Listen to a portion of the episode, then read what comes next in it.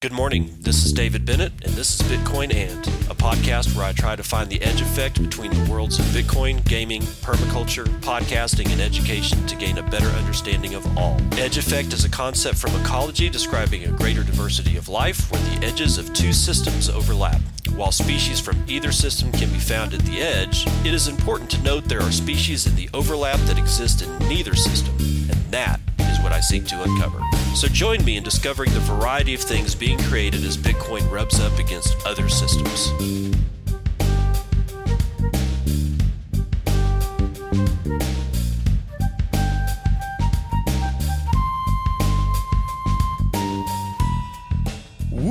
I'm late today. It is 11:37 a.m. Central Daylight Time. It is August the 5th, 2019, and yes, it's a Monday. And no, I'm not going to talk about any of the bullshit over the weekend. So let's just get that cleared up right now. It's not going to do anybody any good, and all the discussions going on about it are not really doing anybody any good. So I'm not going to talk about it at all. Okay?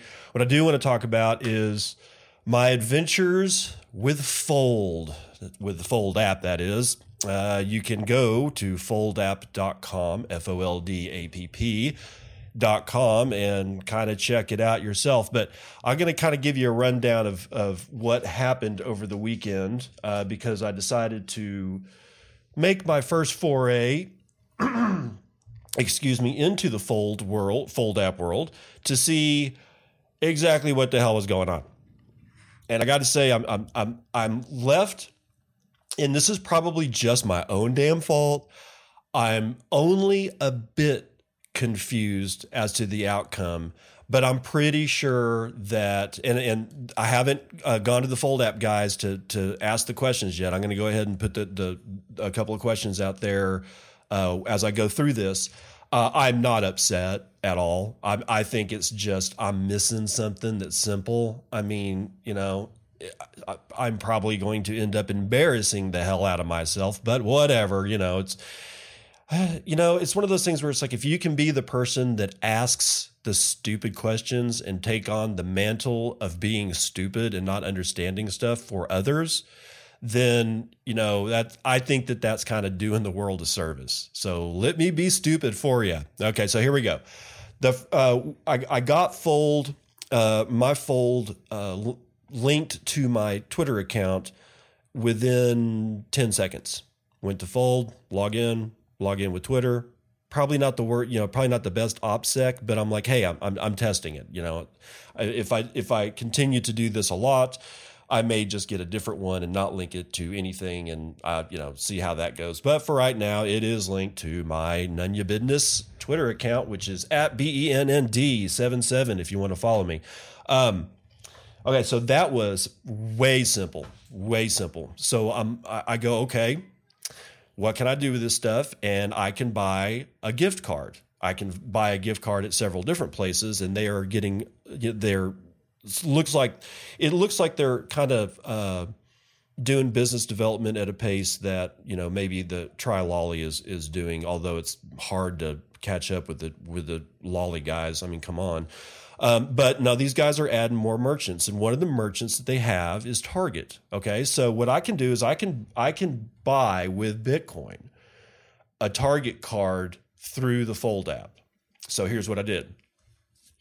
I purposely decided to burn 50 bucks fiat and I went to my Cash app, uh, stacked some sats, 50 bucks worth, and I think it ended up being, I can't remember exactly how many, uh, I, am not even going to go into it. I, I, can't remember how many it was at the time, because as as you all know, the price has changed. Anyway, so I burned fifty bucks in fiat, converted into actual real money, and then uh, so now it's sitting on my you know in in Cash App, and since I can send to any address uh, that I wanted that I want to, I decided to send it to well clearly my Fold app address, uh, and and I did not use Lightning because Cash App does not have Lightning enabled yet. Fold does. Be aware, Fold is Lightning enabled. But because I couldn't get it out of my Cash App it, through Lightning, I had to basically do a, a, chain settlement. And oh my God, the 15 or the, the five cents or 10 cents that it cost me to do it and have it confirmed in the next block oh, it was so brutal that oh, the the the dime that I lost out of that. I mean, come on, guys, let's let's be real. It's not that freaking expensive.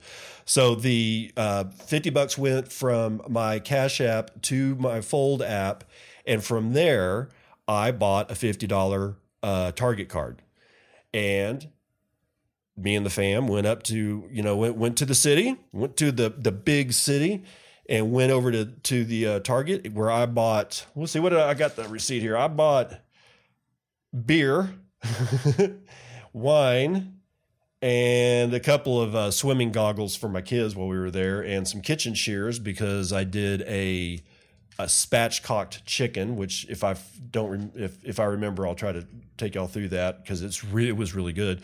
And my entire bill was like eighty one dollars and eighty two cents. So the first thing I did is bring up my my phone that had uh, the the foldapp.com website open, and I was logged in. And when I tapped the Target card, a you know it's like a QR. It's not really a QR code. It's like a barcode or something that you can scan. And I was at the register and I go, well, can you scan this? And he's like, I sure can. He didn't even have to look at what it was. He just saw the he saw the the graphic and understood. Oh, this is a, a, he's got a Target gift card. Didn't have to explain to him about Fold. Didn't have to explain to him about Bitcoin. I didn't have to do nothing. He just scanned it and boom, fifty bucks is like immediately you know taken off my bill, and I'm left with thirty one eighty two, which I paid with another fiat card. So it was it was painless. Oh my god, it was so painless. I it it it was awesome. It was an amazing, it was kind of an amazing experience. Yes. Did I lose the Bitcoin? Yeah, I know, I know, I know.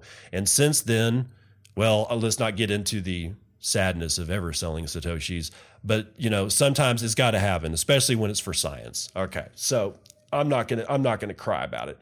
Um, now here's where I'm at. Uh, I am at the, my foldapp.com account and I'm looking at it and my card is spent. Okay, so I'm looking at there's a there's a my cards thing. It still shows that I have a fifty dollar Target card. So this is my this becomes my first question. Will the Fold app guys uh, do something in the user interface which allows you to understand that this card is no longer valid?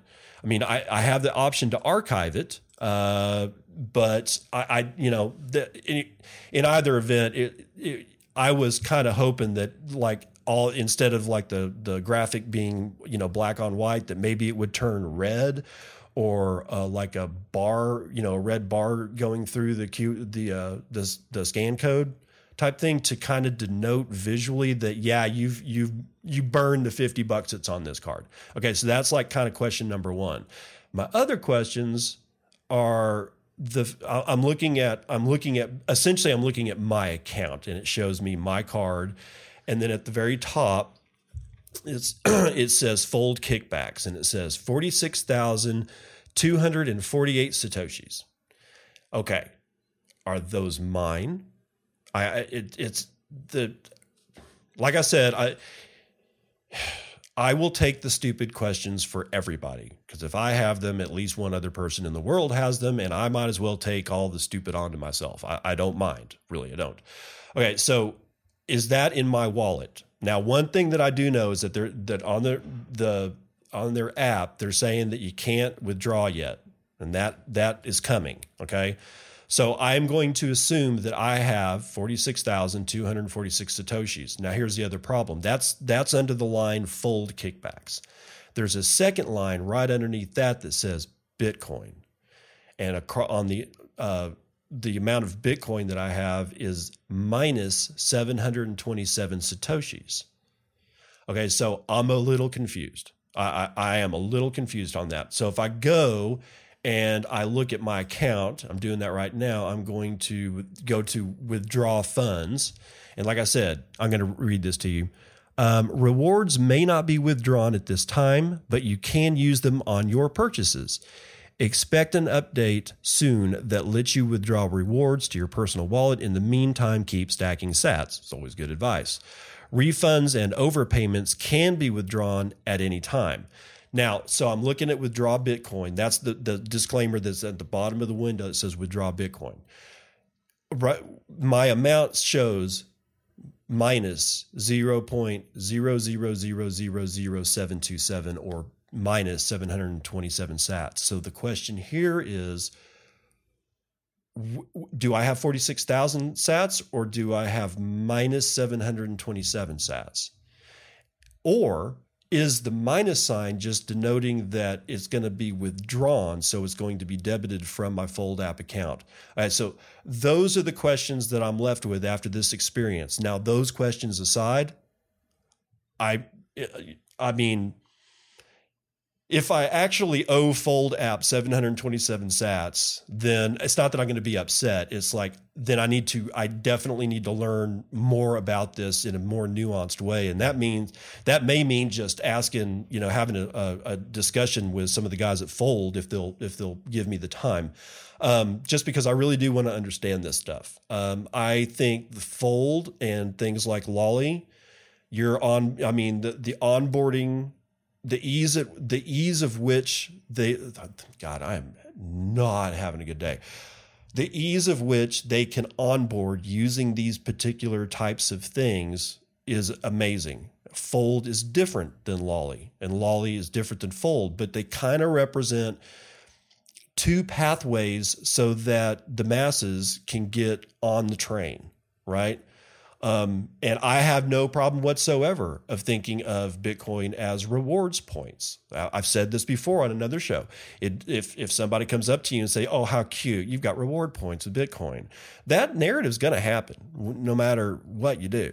Okay, so the only way to combat that narrative again is to basically say Bitcoin can be anything, anybody, anybody who has an idea.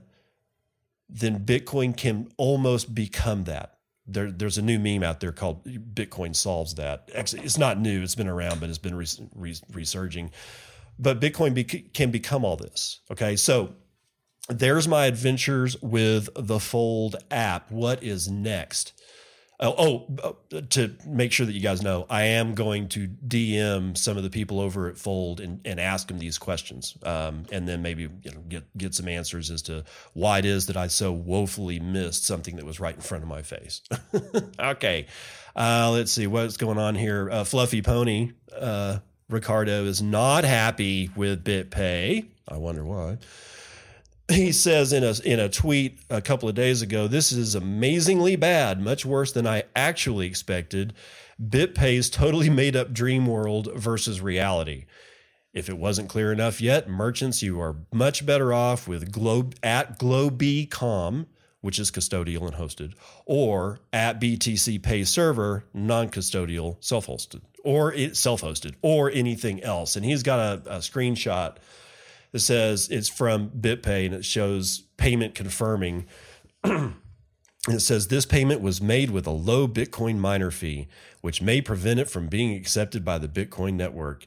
This is an issue with the configuration of your Bitcoin wallet. If the transaction doesn't confirm, the funds will be spendable again in your wallet. Depending on the wallet, this may take 48 to 72 hours. And then the next screenshot says, Oh, it's a screenshot from another um, I guess like another. It, I'm hoping it's a, a, a, different wallet that is looking at how much he's paying, and it says that this one is suggesting that he's overpaying the transaction fees by fifty percent, and he is he's over there at he's look, looking at uh, paying a fee of sixty point one satoshis per V byte.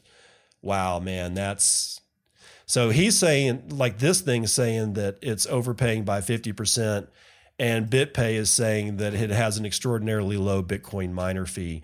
Guys, if you're using BitPay, stop. Stop it. They were on, I mean, everything about BitPay is wrong. They've shown their ass to this community more than once, more than twice, probably more than a hundred times by now. Just do yourself a huge favor and go use BTCPay Server or something, anything like, you know, like Fluffy's saying, man, get the hell out, dude. Okay, that I'm, I'm going to go ahead and end it there for the community stuff, and we're going to get into the morning roundup right now.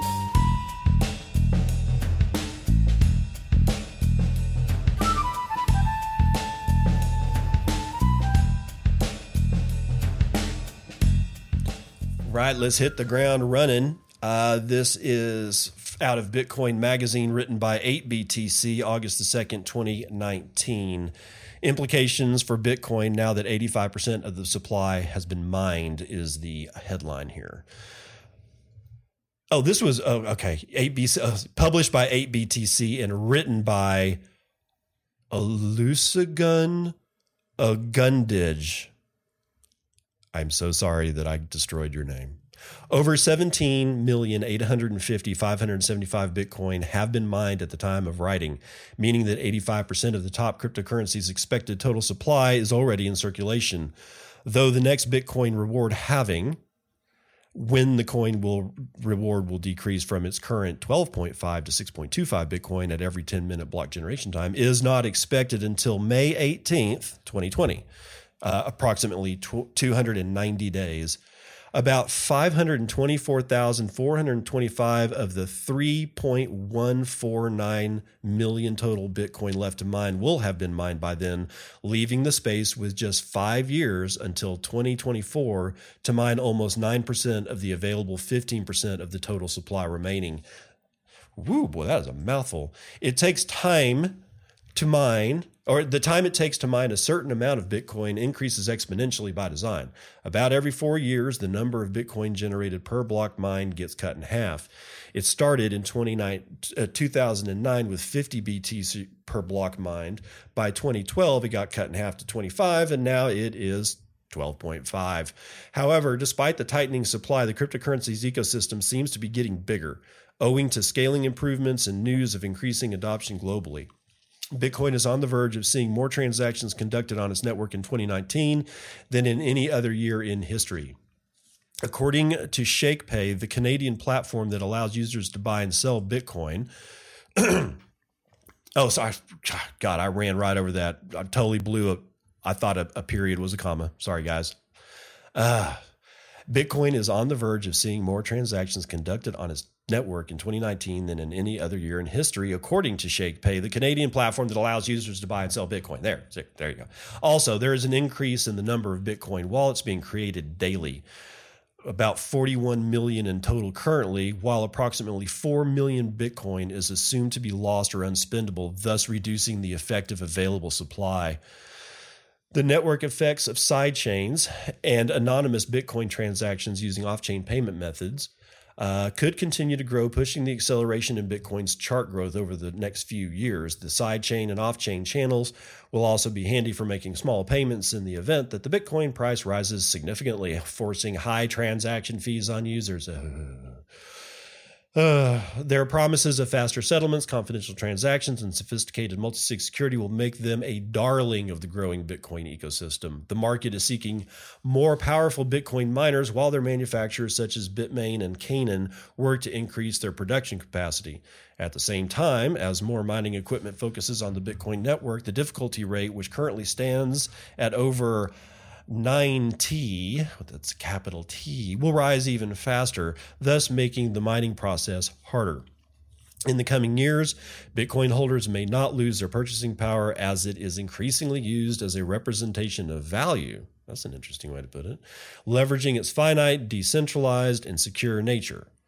With regards to Bitcoin's relationship with other cryptocurrencies, there may be a greater shift in the attention of speculators to altcoin as Bitcoin becomes more stable. God, the shitcoinery is just never going to end.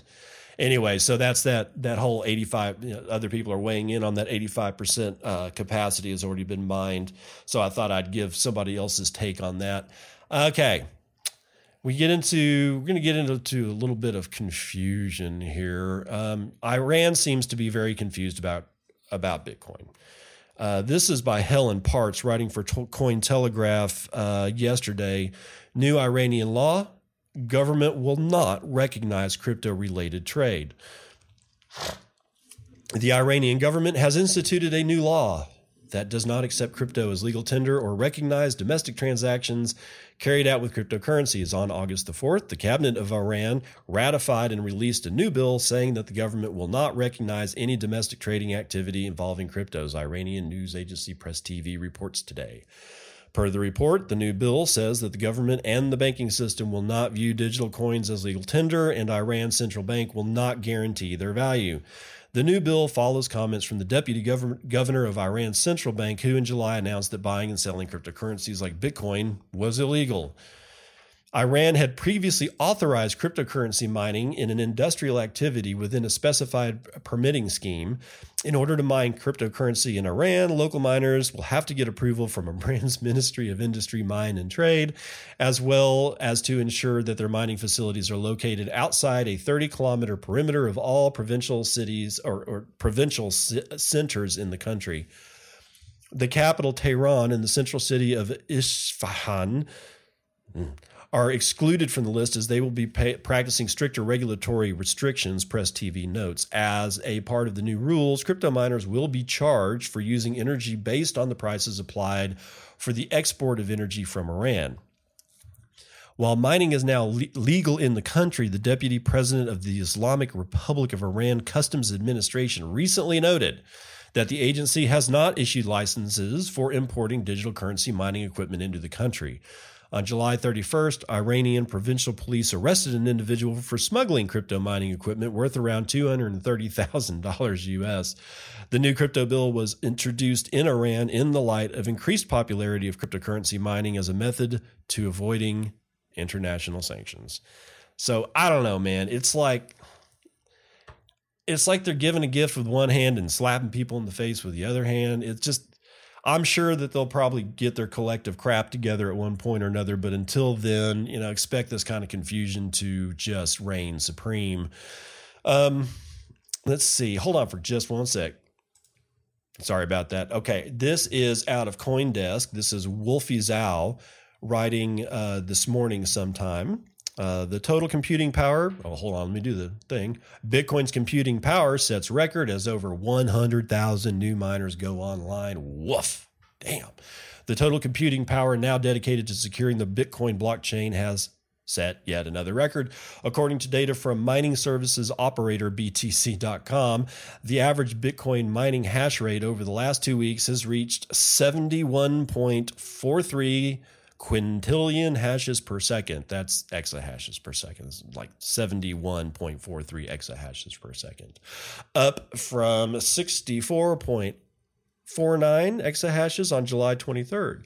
The threshold was breached as Bitcoin adjusted its mining difficulty at block height 586,672 on Monday, 252 UTC. That is a 9 point or a 6.94 exahash per second or 10.78% jump since mid July. Bitcoin mining difficulty is a measure of how hard it is to compete for mining rewards on Bitcoin. Just how dif- just how difficult the Bitcoin software makes it to generate new blocks adjust every 2016 blocks approximately every 14 days to ensure that block production time remains about 10 minutes at the next cycle. Assume this additional 6.9 exahashes per second compute power has all come from powerful ASIC miners such as Bitmain's Antminer S17 or MicroBT's What's WhatsMiner M20S, both of which boast a mining rate of around 55 terahashes per second and recently hit the market. That means that that means more than 100,000 top of line ASIC miners could have been switched on within the past 2 weeks. Further, given these products have been sold for at least $2,000 each, this equates to some $200 million US in revenue pocketed for major miner makers. The continued interest in Bitcoin mining comes at a time when the cryptocurrency's price appears to be en route to challenging all time highs. Uh, let's not get ahead of ourselves, guys. However, distantly, and amid the arrival of the rainy season in China, which leads to cheaper hydropower electricity costs in the country's southwest provinces, a region that, is reported to account for 50% of the global mining activity. Miners in China estimated earlier this year that Bitcoin's hash rate in the summer would break the levels of 70 exahashes per second. To be clear, at several single points of time, Bitcoin's hash rate has already crossed that level in June and even reached 80 exahashes around August the 1st. However, today marks the first time that the two week average compute power has been able to remain above the 70 exahash a second threshold. As such, Bitcoin's mining difficulty has set has also set a new record of nearly 10 trillion. Amidst this uptick in mining uptick in mining interest, there have been notable changes in the mining market where top manufacturers are racing to produce more powerful equipment. For instance, in Bitmain's 2018 IPO prospectus, the Beijing-based mining giant claimed it had a 70% market dominance. Now it may be facing serious competition from rival players that some believe are capable of shipping more top-of-line products with better profitability. Yeah, I'm pretty sure that that is the fact. That's been sort of Bitmain has been having some serious problems for the last two years, and they really fell on their ass last year. So, but screw them. They were on the wrong side of everything anyway. Michael Zhang, a former mining analyst who now operates mining farms at a startup called The Force Mining, told Coindesk that based on his experience, the production capacity ranking among major Chinese miner makers for their flagship projects have changed over the years.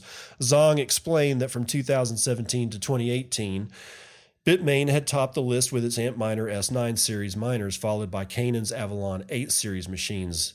Innosilicon, eBang, and former Bitmain design directors MicroBT were all in the third position at the time.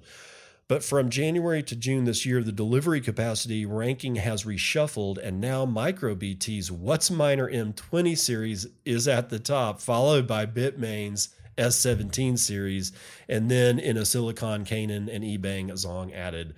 According to F2Pool's mining miner profit tracker, Bitmain's flagship Antminer uh, S17 Pro ranks third in terms of mining profitability, following Bitfury's TARDIS TARDIS, Doctor Who, nice. And MicroBT's WhatsApp M or WhatsMiner M20S. The cost for WhatsMiner M20S is around $3,000, while that of Antminer S17 Pro is around 4000 each. Wow, based on the information advertised on the two firms' websites.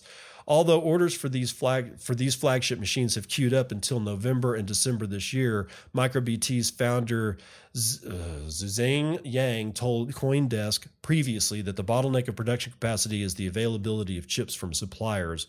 For example, MicroBT uses 10 nanometer chips for its M20 series, which are relatively more affordable with a higher level of availability compared to the more advanced 7 nanometer chips used by Bitmain for its Antminer S17 series equipment. While Bitmain has always been relying on chips supplied by Taiwan Semiconductor Manufacturing Company, MicroBT has switched from TSMC to Samsung earlier this year for its flagship products. Both TSMC and Samsung have estimated in their most recent Q2, ah, Q2 earnings call that the demand for cryptocurrency mining chips will come back in the third and fourth, fourth quarter this year. Nice. So good. I'm, I'm glad that there's serious reshuffling in the mining uh, in the mining world. Although the uh, uh, the old men that yell at clouds will still take pride in the fact that apparently it's all all all Bitcoin mining is in China, and that's going to change too. Um, it just is. It just is. I'm not even worried about it. Let's let's see. Oh yeah, speaking of old men yelling at clouds, Peter Schiff. Yay, Peter Schiff. William Suberg over at Cointelegraph is writing uh, to this morning that Peter Schiff slams CNBC for giving Bitcoin more airtime than gold. I think William has misspelled crying like a baby because he, yeah, yeah, I'm pretty sure he misspelled that. That's okay. That that's okay, man. Um, in a tweet August the 5th, the veteran gold bug and well known Bitcoin naysayer claimed that current events impacting the Chinese economy did not cause fresh interest in Bitcoin. Quote, the Chinese aren't buying Bitcoin as a safe haven. Speculators are buying, betting that the Chinese will buy it as a safe haven, he wrote. as Cointelegraph reported, BTC uh, slash USD has shot up over the past 24 hours, with many common, uh, commentators eyeing a fall in the Japanese yuan as a major catalyst. For Schiff, however, those events simply provided speculative traders with another outlet for squeezing markets and introducing more volatility. He framed his remarks as an attack on CNBC, which he claims spent a disproportionate amount of time on Bitcoin's movements at the expense of assets such as pet rocks. Uh, I mean, gold. Quote, CNBC is, is trying its best to dupe its audience into buying Bitcoin.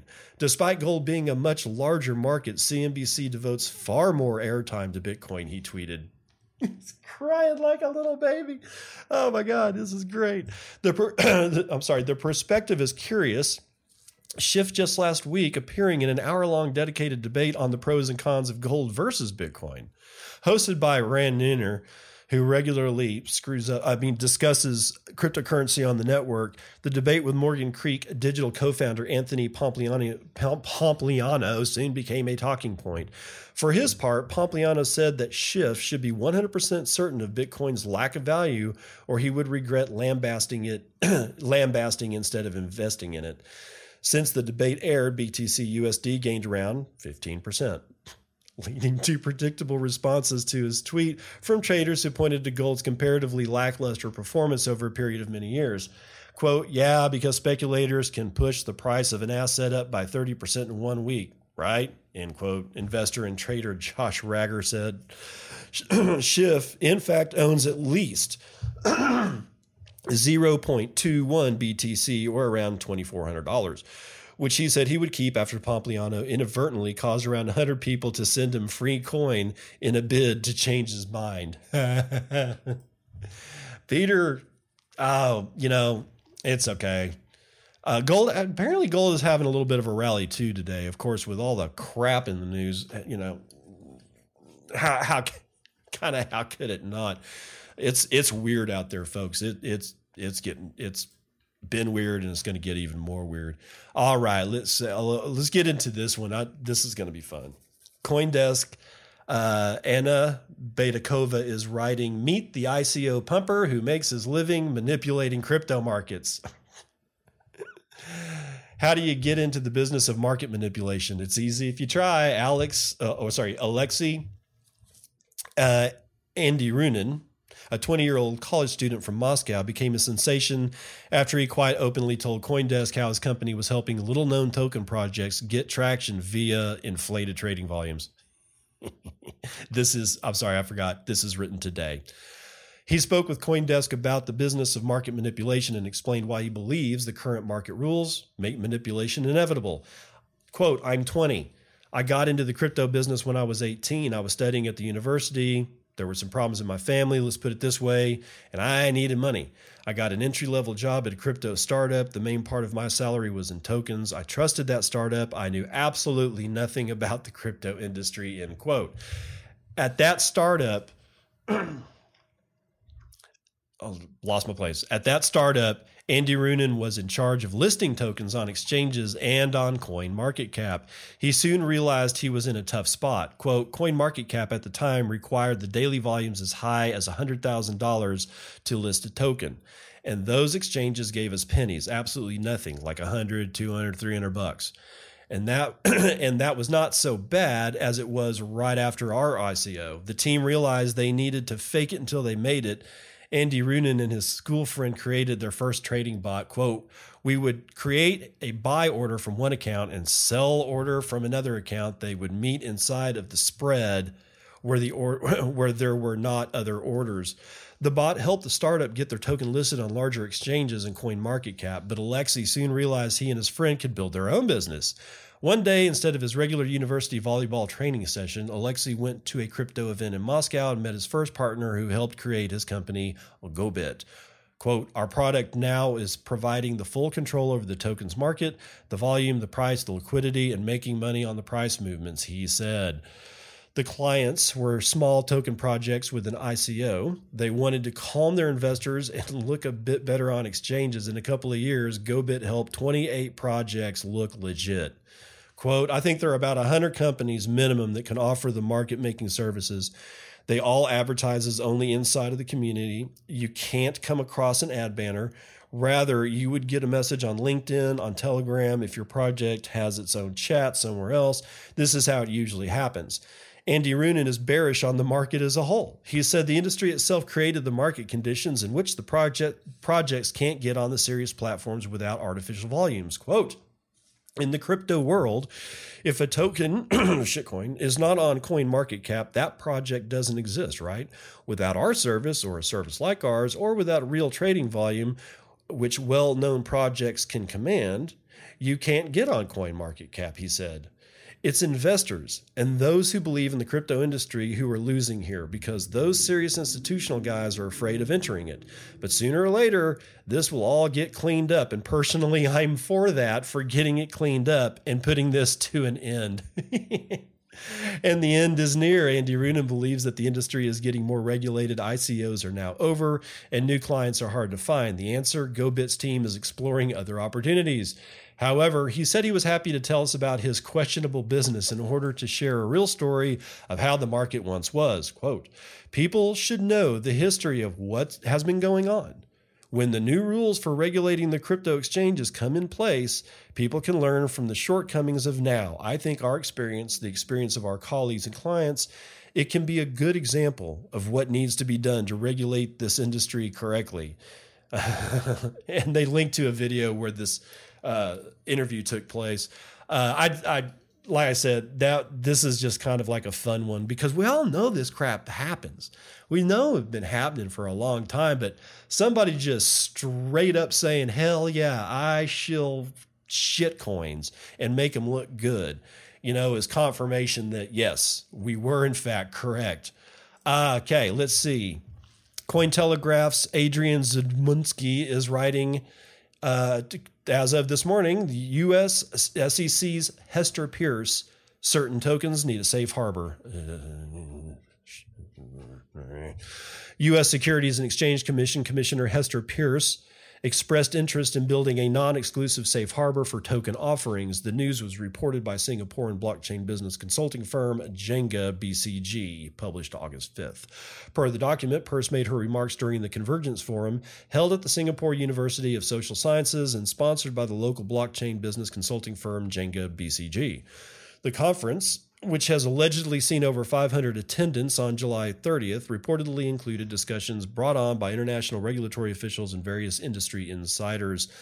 The author of the release claims that Peirce was among the speakers alongside Su Hui Tay, deputy director of the Monetary Authority in Singapore. In her speech, Peirce reportedly said that she is interested in building a non exclusive safe harbor allowing issuers to offer tokens under an alternative regime with robust requirements. To address the cross border regulation, Peirce stated that the internationalization of markets does not need to lead to the internalization of regulation, noting, quote, regulators have had to follow the lead of the market and work with their foreign counterparts, absent an explicit decision by citizens of a jurisdiction to cede their regulatory authority to an international organization. A jurisdiction should determine what rules work best for its investors and markets, end quote director of the financial technology department at the Bank of Thailand, uh, Mr. Maro Mefe, I'm not even going to try the first name, reportedly said during the conference that she believes that, or Mrs., sorry, that she believes that blockchain will have a positive effect on the financial system. More precisely, she expects the technology to have positive influence quote, in terms of know your customer, security and privacy, and the Bank of Thailand has widely uh, deployed and used blockchain, end quote. As Cointelegraph reported in June, SEC cha- uh, Chairman Jay Clayton said that the regulator needs to feel comfortable with cryptocurrency custody and ensure no market manipulation can take place before approving a crypto exchange traded fund. So this is this is a little bit interesting. It's almost it's it it reads almost as if she's kind of making hints that because regulation is so whacked and I mean, when I mean whacked, I mean, you got like how many countries in the world and they all have their separate regulations.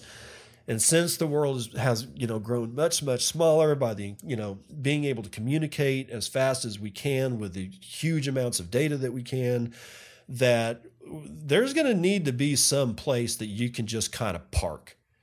And we may be seeing the, the we may be seeing the birth of this parking lot where regulations are sort of as long as you're in this particular harbor, then the regulations are known by all parties and it becomes a little bit easier to navigate.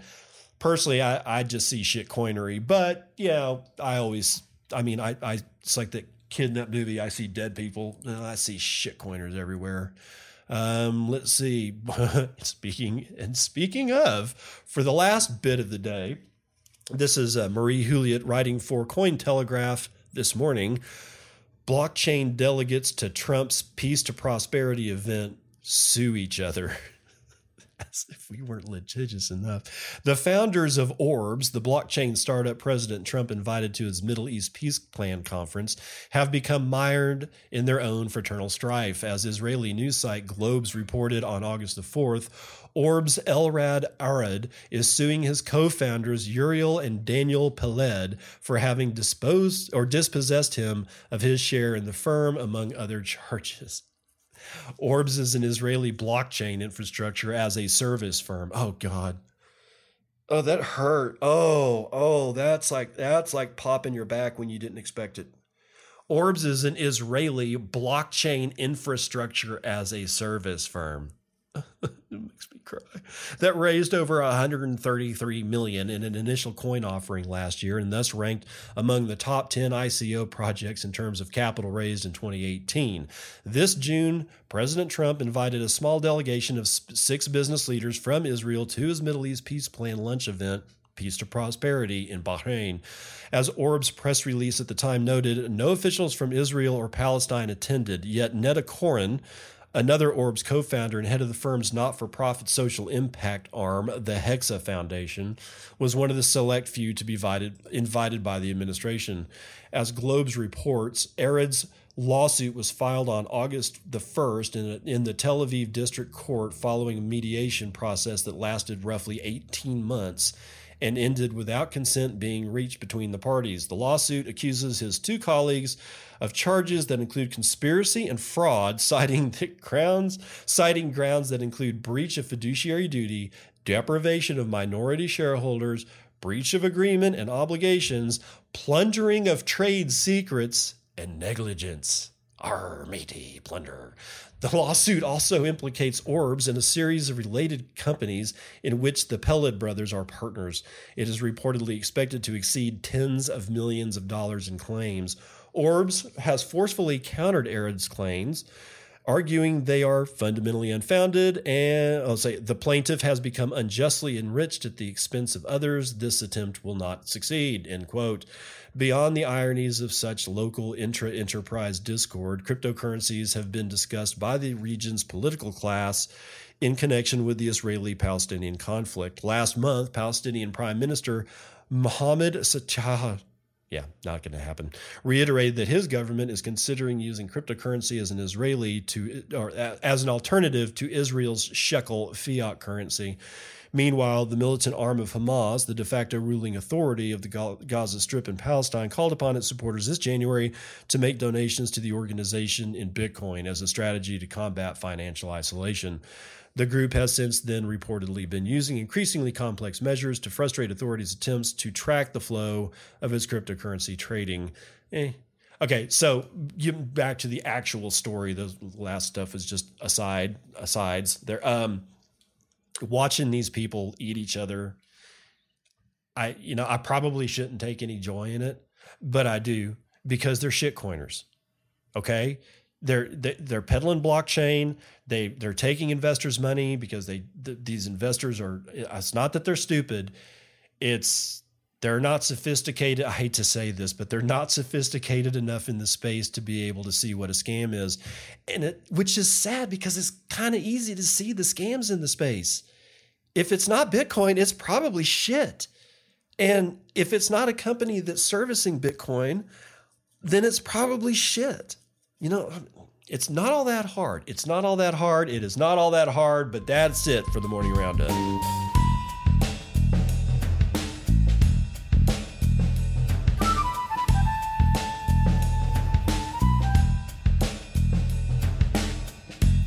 Want them? I got them. Vital statistics Bitcoin is at an average of 11,805. Looks like the looks like the low is going to be over at Oh, good lord. These are pretty tight. HitBTC seems to be the lowest at 11,744. 331,942 Bitcoins have been transacted, or sorry, transactions have been made over the last 24 hours. 13,800 transactions on average per hour, with 1.4 million BTC being sent in that 24 hour period. 59 oh 60,000 BTC have been sent on average per hour with an average transaction value of 4.3 BTC and a median of 0.011 BTC or about 125 bucks, about half of where I like to see it. Why do I like 300? I don't know. Somebody tell me.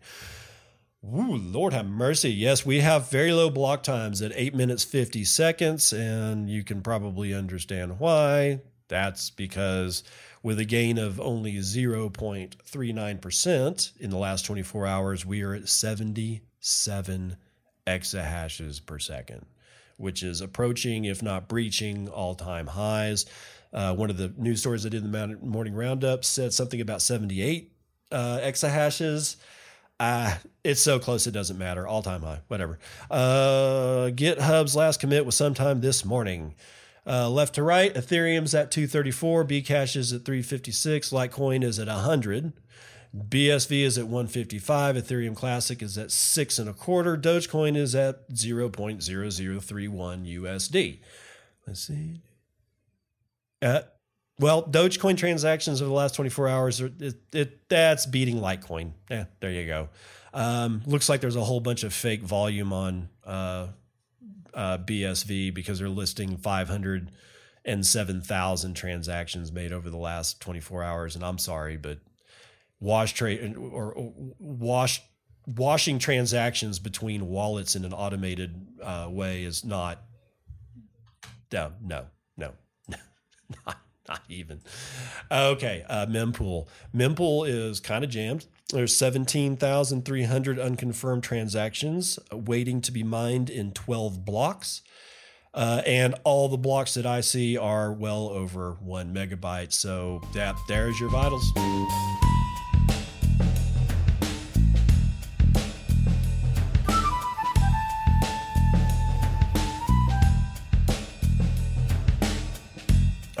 Guys, today's song is In Bloom from Nirvana but Nirvana's not playing this one. We've heard that one a million times. Instead, I'm doing I'm going to play a cover of the tune and this cover was performed by or written and recorded by Sturgill Simpson. I have had no idea who this cat was because I don't listen to country music. Yes, you're about to listen to country music. He is somehow or another and and in a very well done way, okay? It's not tongue in cheek humor or anything like that in an extraordinarily well done way, Mr. Simpson here has taken Nirvana's In Bloom and converted it to a pretty freaking killer country song.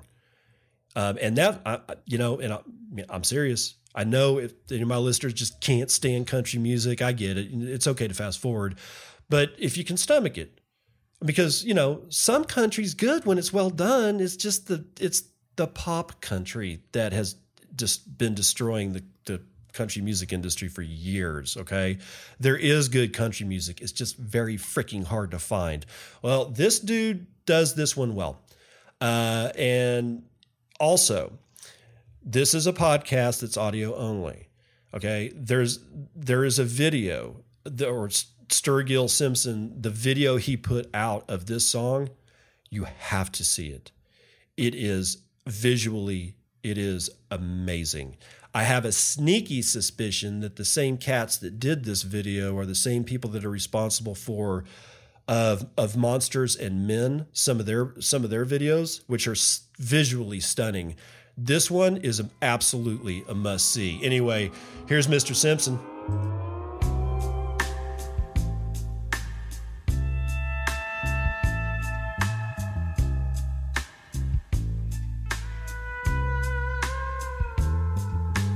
Selling kids for food.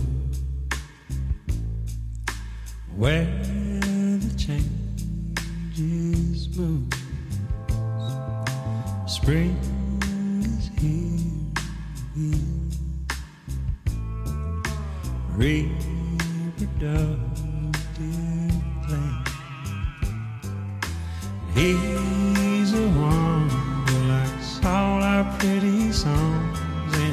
likes to sing alone and likes to shoot his gun, but you don't know what it means. You don't know what it means to love someone.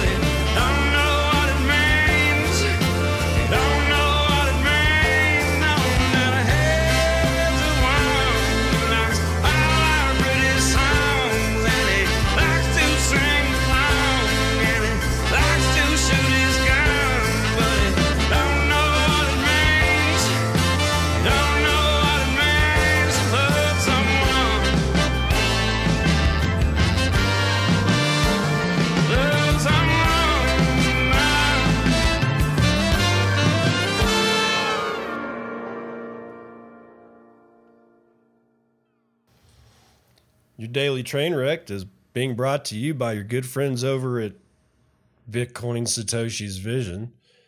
BitMEX, re- actually, it's being brought to you by BitMEX, but the clown show that is BSV, uh, Jesus, is is responsible. Okay, so BitMEX Research at BitMEX Research uh, tweets out two days ago. According to 420 Bitcoin SV peers, the nodes are currently on different chains and at different heights. 65% are at the current tip. 17% are stuck on a large 210 megabyte block. 19% are on the old pre mined hard fork.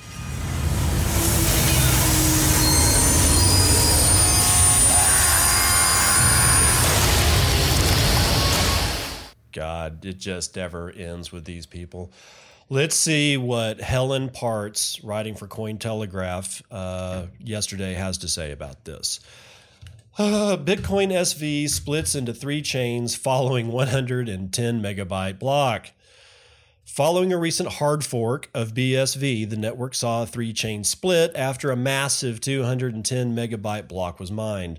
As reported by BitMEX Research on August the 3rd, Bitcoin SV nodes divided into three groups on Saturday, making the network uh, to split into three separate chains. According to the report, 65% were located at the current tip, 17% are on the uh, 210 megabyte block, and 19 had not even upgraded and were on the old pre-chain fork. God, according to data from CoinDance, the 210 megabyte block was mined on August the 3rd by CoinGeek Miner and involved 808,633 transactions. Uh, auto auto sending money to yourself doesn't doesn't count. BSV, a hard fork of Bitcoin Cash, which is in turn a, a fork of the major cryptocurrency Bitcoin, successfully ran its own scheduled hard fork on July 24th as part of plans to increase its block size from the previously set limit of 128 megabytes up to 2 gigamegs uh, or gig, gigabytes.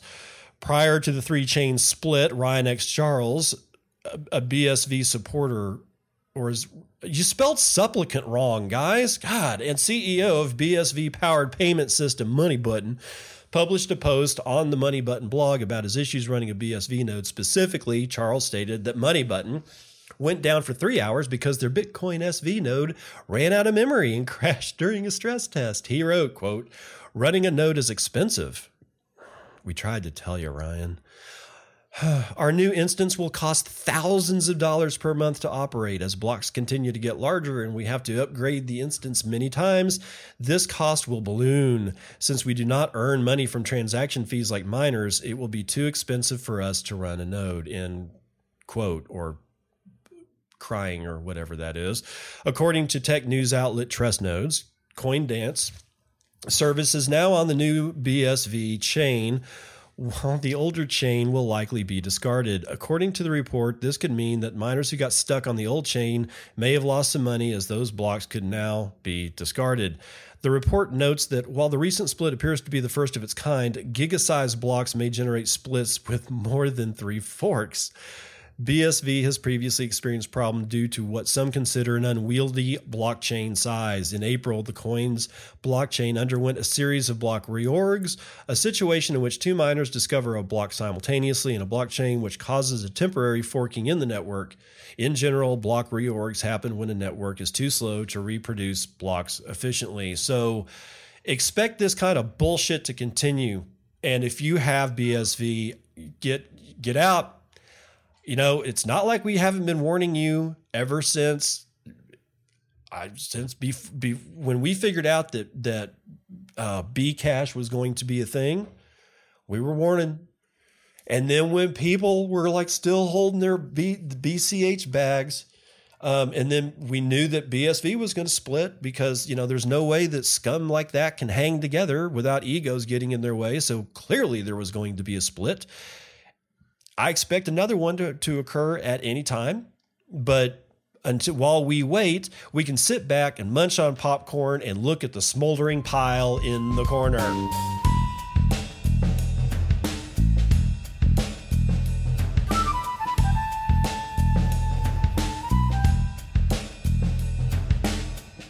I have not read you guys a Marty's Bent in a while, and I'm going to change that right now. This is a good one. All um, don't get me wrong, I like them. I like them all, but eh, you know, I just didn't want to read them every single show. But I want to read this one because this is written for Monday, August the fifth. 2019 issue number 541 and i usually you know when i was doing them uh, marty's bent before i was trying to do them like the day the one that was like you know a couple of days back and stuff like that but the the way the price is going, and this has some things to do with the wider macroeconomic. I just I thought it would be okay to do this one, you know, today. Uh, Marty says, and we're off. He starts this thing out with a Trump tweet that says China dropped the price of their currency to an almost historic low. It's called currency manipulation. Are you listening, Federal Reserve? This is a major violation which will greatly weaken China over time. And that was written sometime 812 this morning. Uh, the 5th of August. Marty, Uncle Marty has to say this about it. If you were hoping this week wasn't going to start out with an with an all out overt currency war, you're shit out of luck. As I'm Sure, most of you know by now the Chinese yuan collapsed against the dollar late last night and now sits at, a level it hasn't seen in quite some time. Many, including Donald J. Trump, believe this depreciation against the dollar is an overt maneuver in the ongoing trade war between the United States and China as China races to make its exports as cheap as possible. Many have been arguing myself included, that the world has been in the midst of an ongoing currency war for more than a decade now when you have basically every central bank around the world printing money and lowering rates almost in lockstep fashion, it's very hard to deny this. The thing with currency wars, though, is that they're supposed to be fought on the metal layer. One never balks and admits that they're engaged in economic warfare. The generals of currency warfare simply act, maneuver, and posture in certain ways depending on what, quote, the enemy is doing, devaluing their currency for reasons that have to do with some economic target that has been thrown on the wall. The admission that one in actively engaging in a currency war is a huge no no. There is somewhat of an honor code between warring factions that the fact that they are engaged in this type of war should never be mentioned, or sorry, never be overtly mentioned, because it can create a very slippery slope that ends in a decay of confidence in the whole monetary system. Did Trump just break this honor code? We're entering some very weird, uncharted territory, freaks. This is Bitcoin's time to shine. Final thought still not a big pool guy. I like the pool. Anyway, thanks, Marty.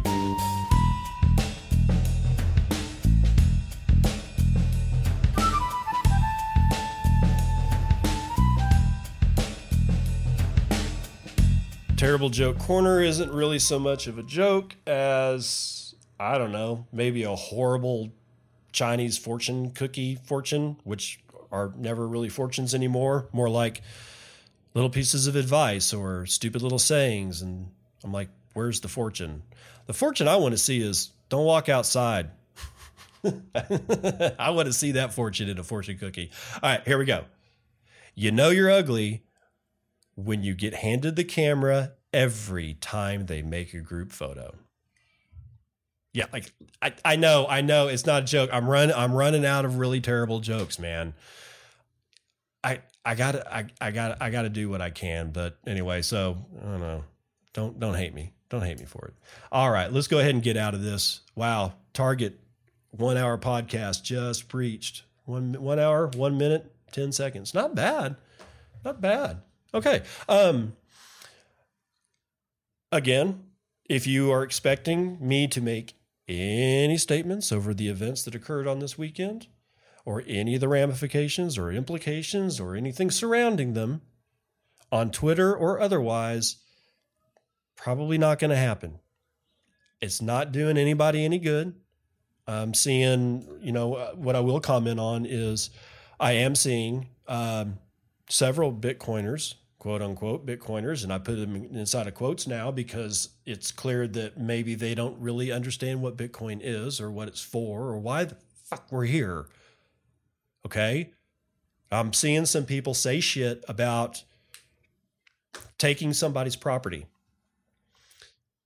Well, so I guess what I will say about that is that if if you believe in Bitcoin and you believe in the state and its power and you appeal to the latter's authority to fix shit for you, then dump your bags, walk out the door because you are not going to like it when Bitcoin really starts pissing these people off. And all the time that you have been asking for the state to come in and do something kind of makes me wonder if you really understand what you've gotten yourself into. I am barely cognizant of what the hell I've gotten myself into. But I'll tell you this I'm pretty damn sure that asking the state to do anything is pretty much antithetical to everything that I got into Bitcoin for. That's as much of a statement as you're going to get out of me on this whole fucking mess that occurred over the weekend.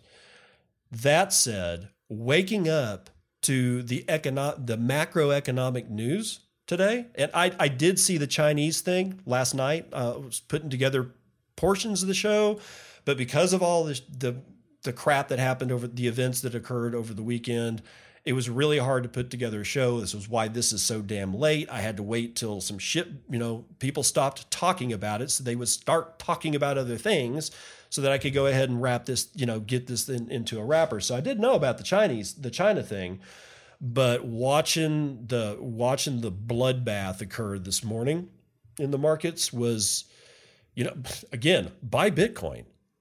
There's kind of a that's kind of a, a, way out. Anyway, try your level best to keep your shit together uh, during the week. It's going to suck. It's just going to suck. Okay. Try to do tell yourself stupid jokes.